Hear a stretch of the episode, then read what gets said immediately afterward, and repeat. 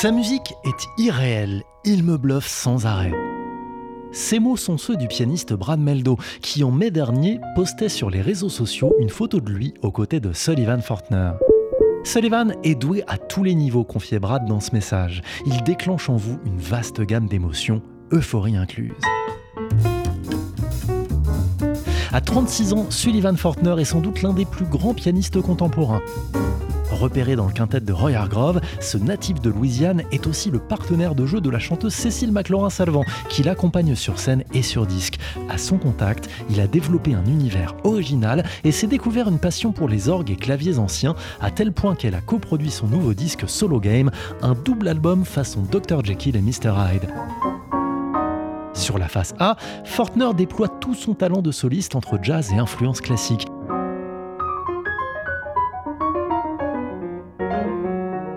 Et sur la face B, il expérimente avec les claviers un peu à la manière d'un savant fou pour un voyage au pays de l'étrange et du bizarre. Il y a quelques semaines, Sullivan Fortner est venu nous rendre visite autour du piano de TSF Jazz. L'occasion de se confier sur son toucher de piano, ses inspirations, ses maîtres, ses débuts avec Roy Hargrove et tout ce qui fait qu'il est un pianiste pas comme les autres. Sullivan Fortner est en concert dimanche soir au New Morning à Paris. Ne le manquez sous aucun prétexte car c'est un pianiste absolument passionnant. En attendant, il est avec nous pendant une heure sur TSF Jazz et voici tout de suite une version de One Side Loved d'Antonio Carlos Jobim tirée de l'album Solo Game, version qu'il nous a jouée en studio rien que pour vous. Écoutez.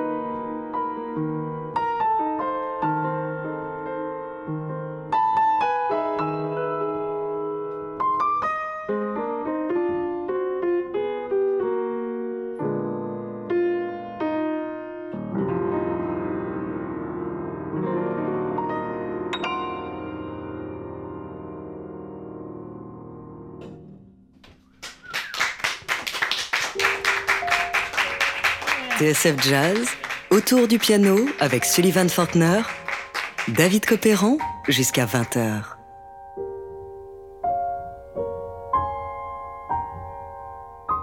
Bonjour Sullivan. Bonjour.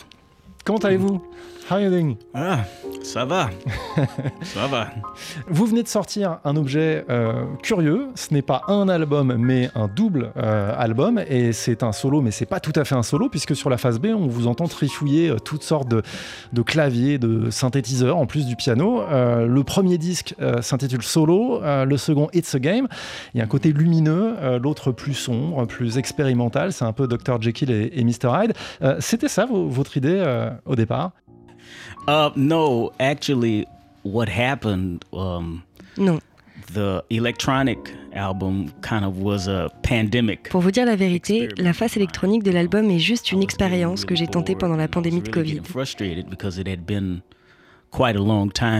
Je m'ennuyais, j'étais frustré.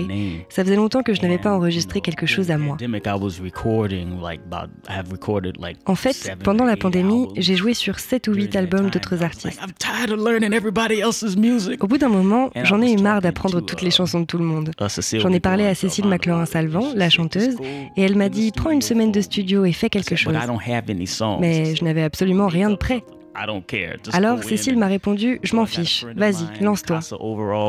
J'ai appelé quelques amis comme le batteur Casa Overall. Ils sont venus en studio et m'ont aidé à démarrer quelque chose.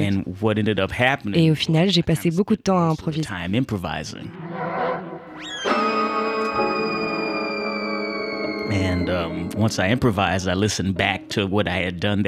J'enregistrais des choses et le lendemain, je réécoutais les bandes et j'ajoutais des sons supplémentaires. Et voilà, c'est devenu un album.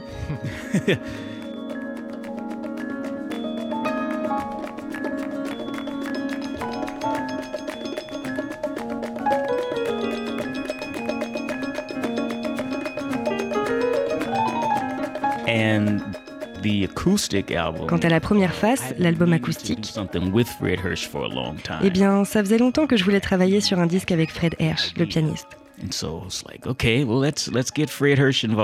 En fait, l'idée est venue de lui, et je me suis dit pourquoi pas. C'est lui qui a trouvé le studio et l'ingénieur du son. Et là, en 5 heures, il m'a fait jouer 30 morceaux. Que des premières prises.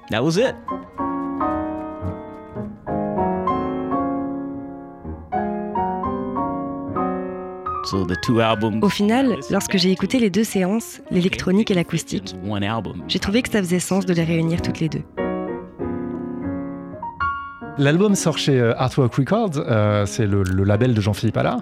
Et je sais que vous avez beaucoup discuté avec lui, mais aussi avec Cécile, euh, avec qui vous travaillez beaucoup. Vous avez longuement discuté de l'opportunité de sortir ces morceaux dans un double album ou alors de disques séparés. Pourquoi? Well, um, I guess in, in, in some respects, en fait, sous bien des aspects, cette expérience électronique était une première pour moi. Je n'avais jamais fait un truc pareil.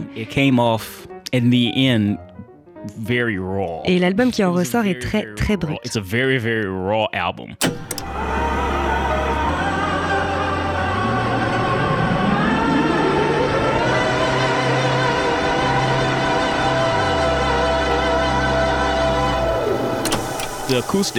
En comparaison, la face acoustique, elle, tient toute seule et fonctionne comme un album à part entière.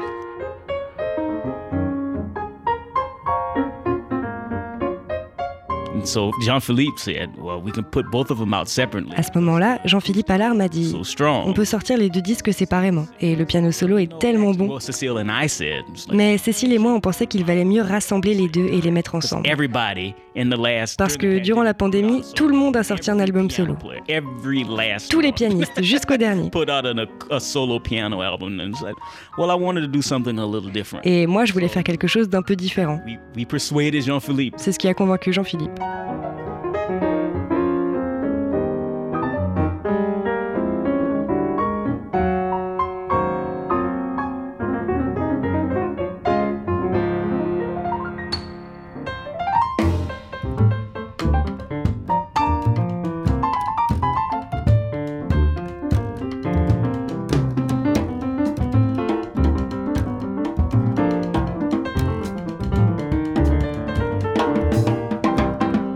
Fortner, votre premier album s'intitulait euh, Aria. Euh, après, il y a eu le deuxième, Moments Preserved, qui est un superbe disque euh, où on entend notamment Roy Hargrove, c'était en 2017.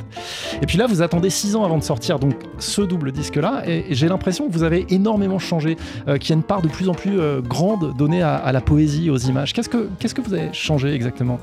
Um, Well, I just I don't know what changed? Um, Ce qui a changé? Just Je ne sais pas. a little bit more awareness of other disciplines in, in art. You know, Peut-être une ouverture sur d'autres disciplines artistiques. listening to a lot of orchestral music, and I've been listening to um, a lot of uh, different kinds of music. J'ai écouté beaucoup de musique orchestrale, des choses venues de partout dans le monde, des instruments différents que j'essaye de reproduire au piano. Uh, but also, I've really been into visual art. Et puis, je me suis vraiment plongé dans les arts plastiques et la peinture. Uh, Picasso en particulier. J'adore la manière dont il prend des images qui existent déjà et se les accapare comme si elles étaient les siennes, avec son regard à lui. Je suis très sensible à Basquiat également. Les traits. C'est incroyable de se dire qu'on peut reconnaître un artiste uniquement grâce à la manière qu'il a de tracer un trait. L'utilisation de la lumière aussi m'intéresse beaucoup. Parfois, quand on regarde de près certaines peintures, on a l'impression que les traits sont vagues, désordonnés. Mais quand on dézoome, on se rend compte que tout est parfaitement clair. Et j'ai vraiment essayé de réfléchir à tout ça. Réécouter Monk et Bud Powell sous cet angle.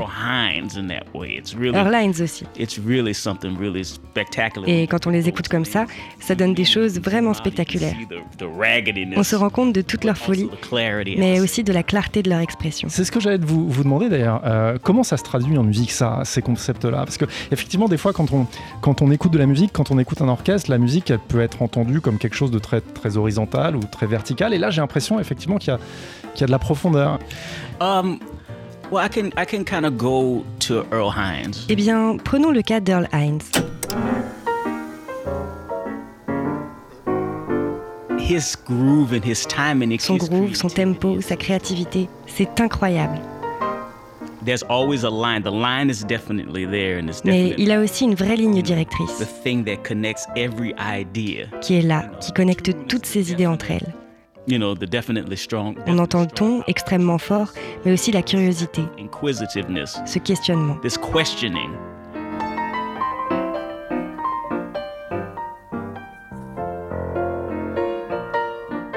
And sometimes Souvent, et je ne vois pas comment le dire autrement, le jeu d'Earl Hines n'est pas parfait, pas droit. Il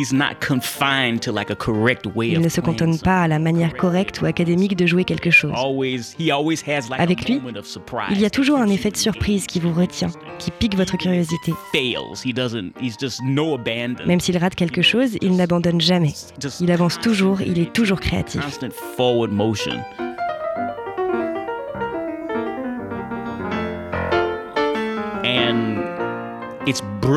En fait, on peut dire que Earl Hines est brillant dans toutes ses imprécisions. Je dirais la même chose de Thelonious Monk et de Bud Powell à la fin de sa vie.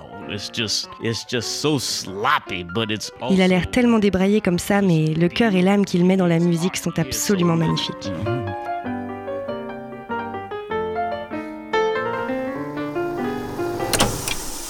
Voilà la déclaration d'amour de Sullivan Fortner à ses héros, Bud, Monk et bien sûr Earl Father Hines qu'on a écouté ensemble. Sullivan Fortner est avec nous jusqu'à 20h pour nous parler de son double album Solo Game, une face acoustique, l'autre électronique qu'on va continuer d'explorer le temps de vous rappeler que Sullivan est en concert dimanche soir à Paris au New Morning et que si vous voulez voir l'un des pianistes les plus doués et spectaculaires du moment, eh bien c'est là qu'il faudra être.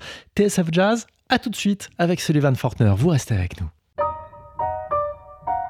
Autour du piano de TSF Jazz, ce soir, Sullivan Fortner pour la sortie de son album Solo Game jusqu'à 20h.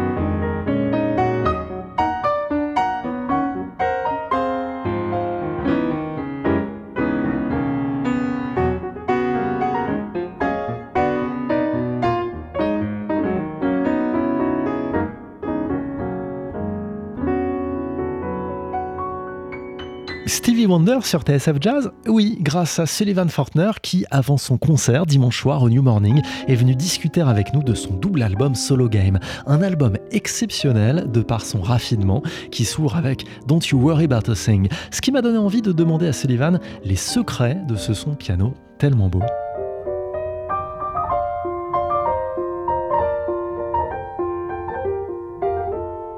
Comment vous définiriez votre toucher de piano? Parce que ce qu'on entend bien sur ce disque, euh, et surtout la partie solo, c'est que vous êtes vraiment sur un fil entre jazz et classique. C'est quoi exactement l'ADN de Sullivan Fortner What is the DNA? Lord have mercy. Uh, let me think about this. Mon ADN uh, Mon Dieu, ayez pitié de moi.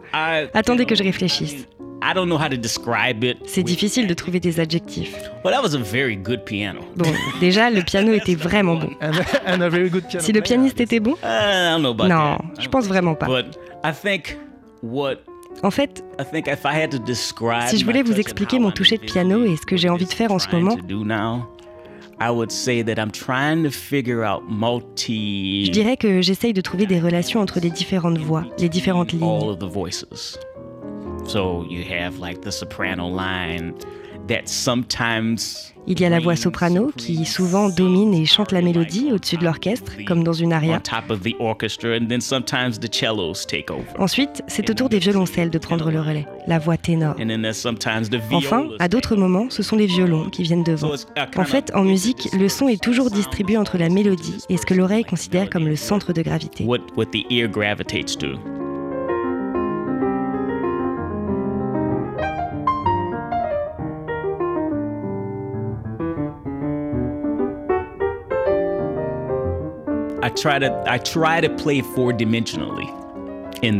J'essaye donc de jouer du piano en quatre dimensions. Je voudrais que le son soit palpable en quelque sorte. Ce qui veut dire que certaines voix sont plus fortes et d'autres plus douces. Que parfois certaines lignes ressemblent à un tambour, d'autres à un violon, d'autres à un carillon ou à un célesta. En fait, quand je joue, je pense à tout un tas d'instruments, avec cette idée que le piano sonne en quatre dimensions.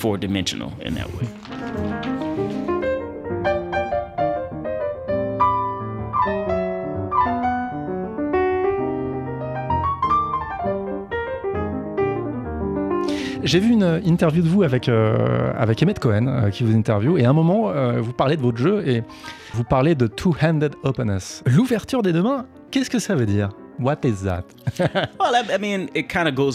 L'ouverture des deux mains, ça rejoint un peu ce que je vous disais à l'instant.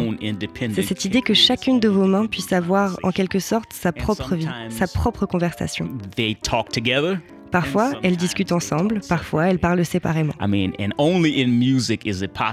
Il n'y a qu'en musique que vous pouvez avoir plusieurs conversations à la fois. Bien sûr, s'il n'y a que des personnes qui parlent en même temps, on appelle ça du bruit.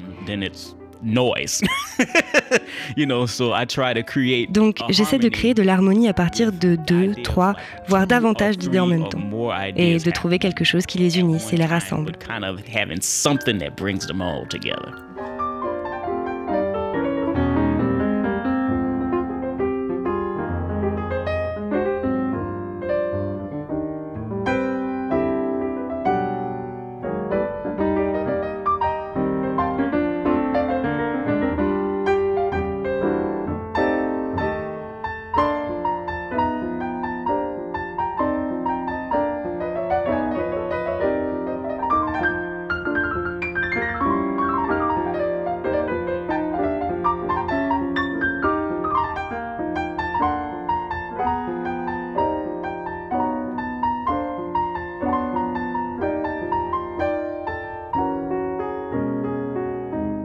De TSF Jazz ce soir autour du piano, c'est Sullivan Fortner à l'occasion de la sortie de son album Solo Game et de son concert au New Morning à Paris ce dimanche. On rappelle que l'album Solo Game est coupé en deux, une partie acoustique au piano et l'autre dans laquelle Sullivan fait des choses bizarres et passionnantes avec plein de claviers vintage. Ce qui m'a donné l'envie de lui soumettre une petite curiosité, un morceau de Thelonious Monk qui date de 1957 et où Monk joue du piano mais aussi du Celesta. Écoutez.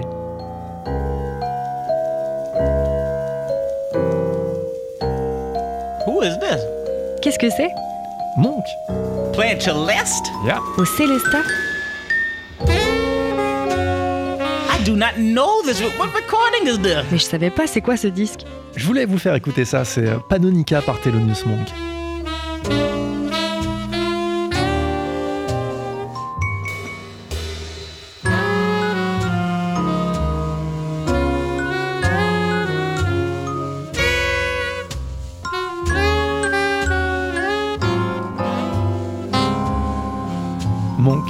Fin des années 50 sur un album euh, qui s'intitule Brilliant Corners. Euh, il est avec son quintet, il est censé jouer du piano, mais il voit qu'il y a un Célesta euh, qui traîne dans le studio et donc il commence à, jouer avec ce Célesta. Et ce n'était pas du tout prémédité. Et, je trouve que ça emmène la musique vers quelque chose de candide, d'enfantin, de très poétique. Et c'est ça que je voulais vous demander à vous, Sullivan. Qu'est-ce qui vous a donné envie de jouer du Célesta?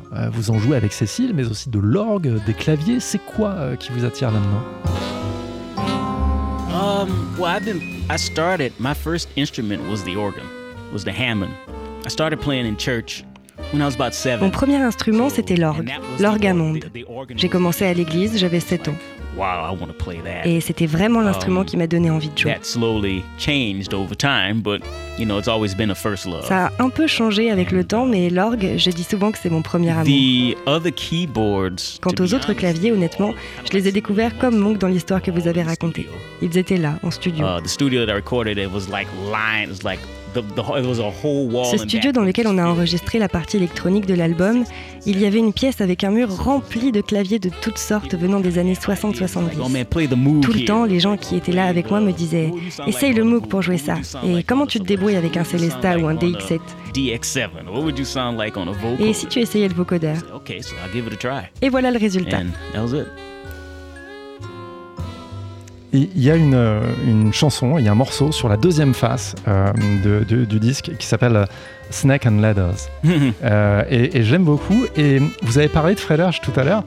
Et ce morceau-là me fait penser très, très sérieusement à un morceau que, que, que Fred Hersch joue qui s'appelle Will.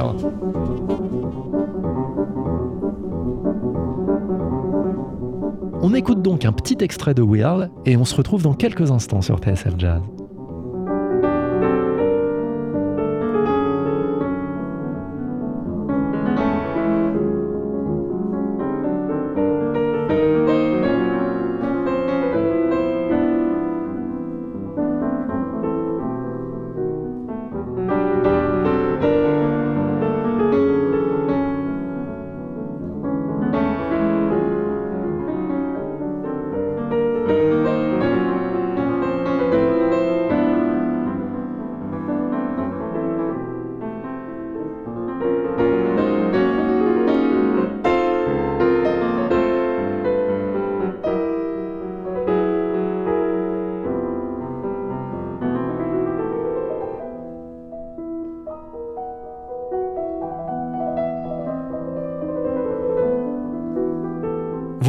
Ça c'est Fred Hersch qui joue au piano, et donc je trouve que dans ce morceau-là, qui s'appelle Whirl, et euh, dans votre morceau à vous, euh, qui s'appelle Snake on Ladders, il y a le même côté un peu sombre, un peu orageux, qui couvre quelque part, il y a un côté hanté, mystérieux. Euh, c'est quoi l'influence de, Fred Hersch Qu'est-ce qu'il vous a apporté, Sullivan Fortner, à vous? Avec Fred Hersch, on a fait deux concerts en duo. C'était vraiment fun. Um, but uh, Fred, I came to, I met Fred while I was a student at Manhattan School back in 2009. He had just gotten out of his coma. J'ai rencontré Fred à la Manhattan School en 2009 ou 2010. Uh, Il venait de sortir du coma. I kind of went to his house, you know. Moi, je venais d'obtenir mon diplôme et je suis allé chez lui pour qu'il me donne des cours. There were some things about my playing that, you know, en fait, j'avais l'impression qu'il y avait une fracture entre ce que j'avais dans la tête quand je jouais et ce qui sortait vraiment du piano. Fred really et Fred m'a vraiment aidé. Il m'a vraiment guidé dans un domaine pratique qui est la posture au piano. La relation qu'il y a entre le corps et l'instrument, qui est un sujet crucial. J'ai donc étudié avec lui pendant 4 ou 5 ans. Et pendant tout ce temps-là, il n'a jamais joué une note. Il s'asseyait et m'écoutait jouer. Oh, I don't like the way your hands are looking. Sit a little lower. Ensuite, il me disait des choses comme J'aime pas tes pieds là. Ou alors J'aime pas comment tu mets tes mains. Assis-toi un peu plus bas. Pense un peu plus à la pédale de sustain. En fait, il me parlait d'aspects très techniques, mais cette méthode m'a vraiment permis de me consacrer et de me concentrer sur l'instrument. Comment avoir un vrai beau son sur le piano. Ce à quoi je travaille encore d'ailleurs. Mais lui, Fred, a un son magnifique. Je l'adore. voilà, c'est ça mon histoire avec Fred Hersch. On écoute Snakes and Ladders, extrait de la phase B de cet album Solo Game de notre invité Sullivan Fortner, avec la voix de Cécile McLaurin-Salvant et même euh, vos voix à tous les deux.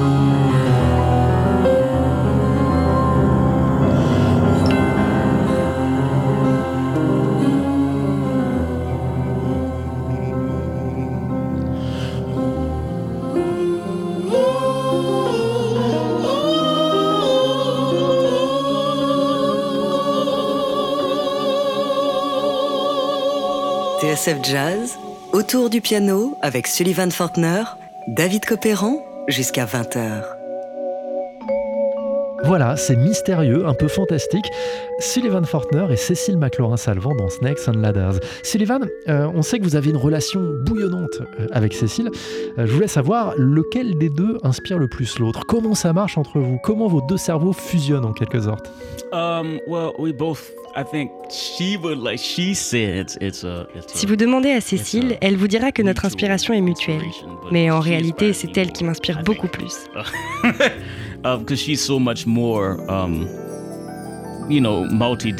Elle est tellement plus multidimensionnelle.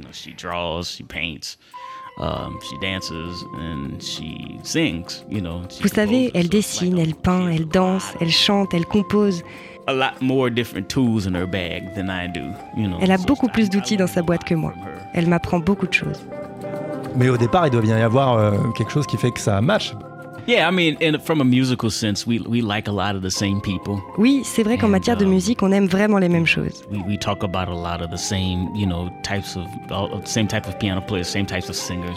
We. On parle toujours du même type de pianiste, de musicien ou de chanteur.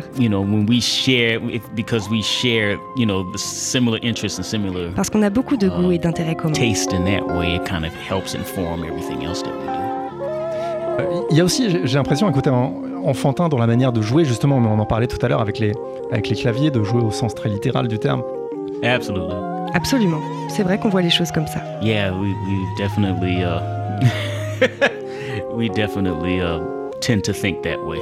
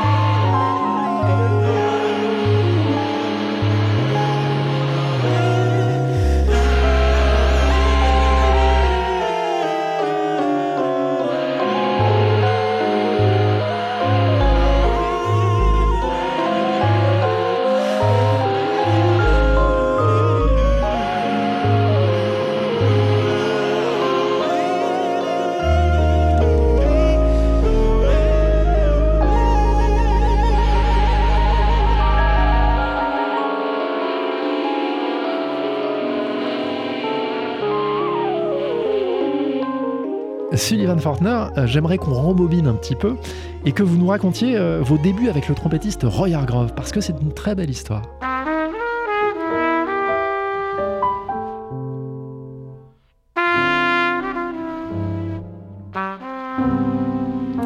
Um, June of 2009. C'était en juin 2009. J'ai reçu un coup de fil pour remplacer John Baptiste, qui à l'époque était le pianiste de Roy. John était coincé parce qu'il avait accepté une tournée avec Cassandra Wilson. Et donc le premier concert que j'ai fait avec Roy, c'était à Minneapolis, dans un endroit qui s'appelle le Dakota. Une semaine avant, j'ai rencontré Roy qui m'a dit T'embête pas, écoute juste l'album Earfood et puis le disque de balade, celui qu'il a fait avec les cordes. Et donc j'ai écouté ces deux albums, mais je ne les ai pas appris parce que je croyais qu'ils me donneraient des partitions.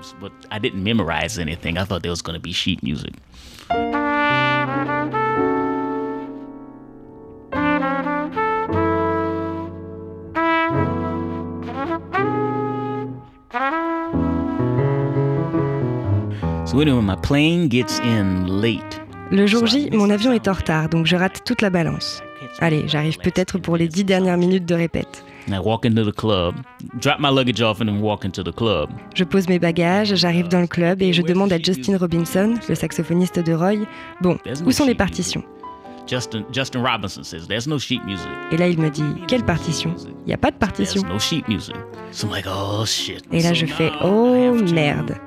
Il ne me reste qu'une heure avant le début du concert, donc je me repasse les disques et j'essaye de retenir tout ce que je peux. Bon, évidemment, j'ai eu le temps d'apprendre que deux ou trois chansons. Et encore, je n'étais même pas sûr qu'on allait les jouer pendant le set. Um, Alors le concert arrive. Et là, je me tourne vers Dwayne Burno, le contrebassiste. Justin Robinson and Roy, and we played a song called Camaraderie. Et il lance un morceau qui s'appelle Camaraderie. Ha!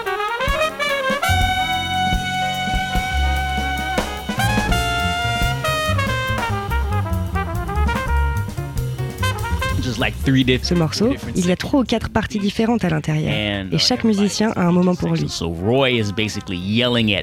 Et basiquement, Roy est en train de me crier les accords que je dois jouer. Il me dit joue ça, joue ça, là joue dehors, là joue dedans, et là fais un solo, vas-y. Et moi, je commence à devenir fou.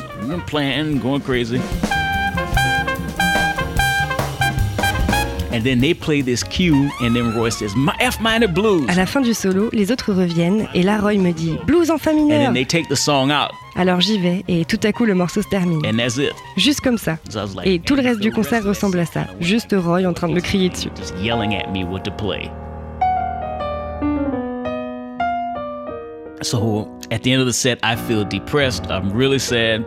À la fin du premier set, je suis totalement déprimé, abattu, en mode euh, merci de m'avoir donné ma chance. Si tu me dis que tu ne veux plus jamais jouer avec moi, je comprendrai très bien et j'irai pleurer dans un coin.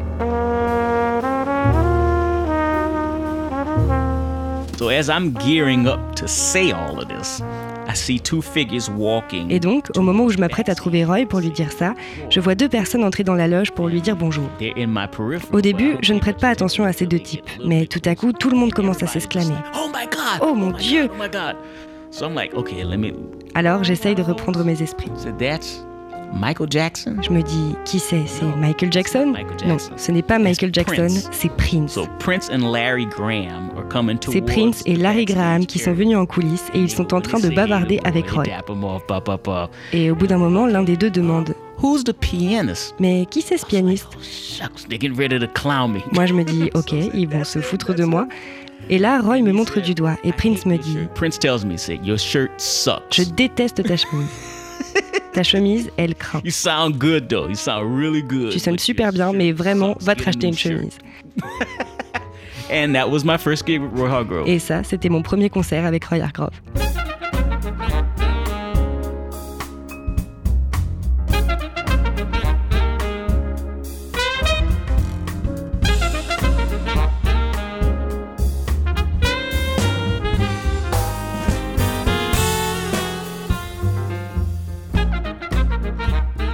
Sullivan, euh, vous vivez aujourd'hui à New York, mais vous êtes né à, la Nouvelle-Orléans. Est-ce que c'était dur pour vous lorsque vous êtes monté à New York? Comment ça s'est passé pour vous? Euh, Moi, j'ai toujours entendu dire que par rapport au reste des États-Unis, les gens de la Nouvelle-Orléans se considèrent un petit peu euh, comme des extraterrestres. C'était pareil pour vous? Growing up in New Orleans Grandir à la Nouvelle-Orléans, être plongé dans cette culture avec toute cette musique et tout ce qui se passe tout le temps fait que lorsque je suis parti étudier dans l'Ohio, je me suis dit OK. C'est comme si les gens dans l'Ohio mangeaient du riz nature dans une assiette. Je me disais mais où est le reste? Qu'est-ce que vous mangez avec? Où est-ce qu'il y a de la musique dans la rue? Mais ce passage dans l'Ohio m'a vraiment préparé pour New York. Si j'étais allé directement à New York, je serais probablement devenu fou. L'Ohio, c'était un peu une marche intermédiaire pour s'entraîner.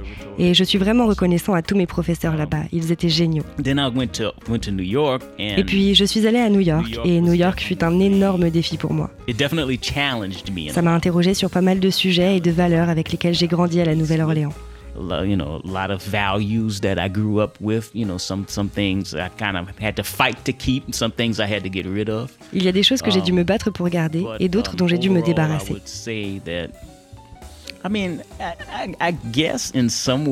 Mais d'une certaine manière, oui, j'ai l'impression d'être un extraterrestre.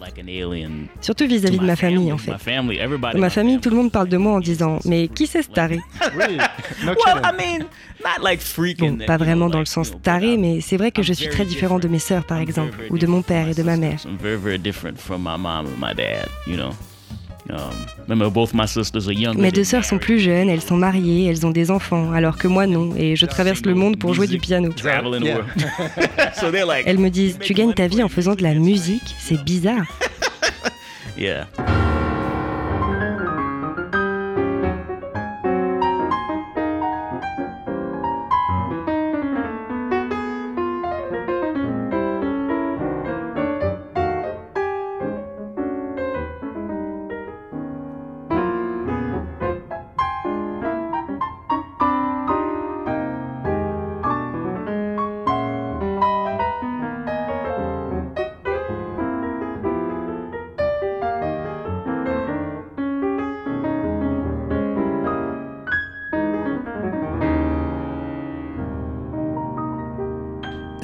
Fortner, notre invité ce soir autour du piano pour nous parler de son album Solo Game qu'il présente dimanche soir au New Morning à Paris. Suite et fin de notre entretien et surtout un morceau inédit joué par Sullivan, rien que pour vous, c'est tout de suite sur TSF Jazz.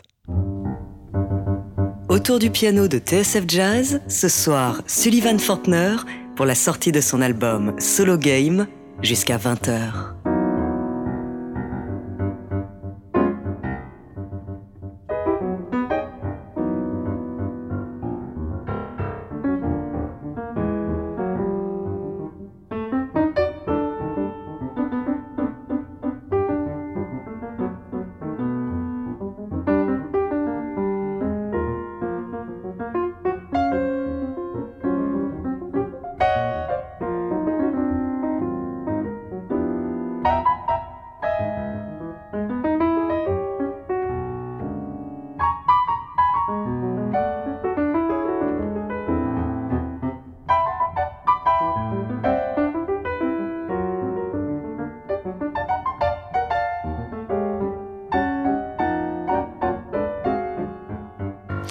Parliez euh, tout à l'heure euh, de votre piano comme d'un orchestre, euh, voilà, avec toutes les phalanges orchestrales qui se mélangent et plein de choses qui se passent.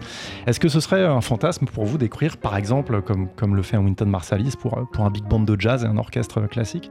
Uh, yeah, absolutely. Oui, absolument. The, I'm in the process of. Um, I can't say too much about it, but I'm, I'm je ne peux pas vous en dire trop, mais je suis en train d'écrire des compositions pour un album choral, orchestral.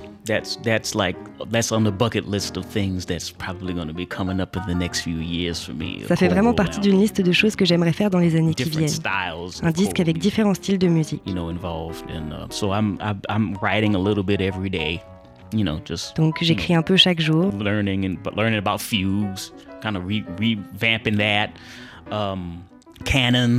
J'apprends à manier la fugue, les canons, Monteverdi, des choses comme ça. you know, and, and type of writing, the, the madrigals and all. It's just like. J'étudie plein de choses pour essayer de me mettre en condition pour ça. You know, study so that I can maybe write something that's kind of loosely inspired by those things. Voilà les projets de notre invité Sullivan Fortner qui venait euh, ce soir nous parler de son album Solo Game euh, qui est un double album exceptionnel pour tous ceux qui aiment le grand piano mais pas seulement. Euh, Sullivan Fortner est en concert au New Morning, je vous le rappelle, ce sera dimanche soir, ne le manquez pas. En attendant, Sullivan est au piano pour nous jouer, pour vous jouer ce standard If I Were a Bell. Sullivan, merci pour tout. Merci. Et merci à Manon Brimo à la traduction ce soir, une émission que vous pourrez réécouter en podcast sur le tsfjazz.com. Bonne soirée à toutes et tous. Et voici Sylvain Fortner sur TSF Jazz. Well, thanks so much. Thank you.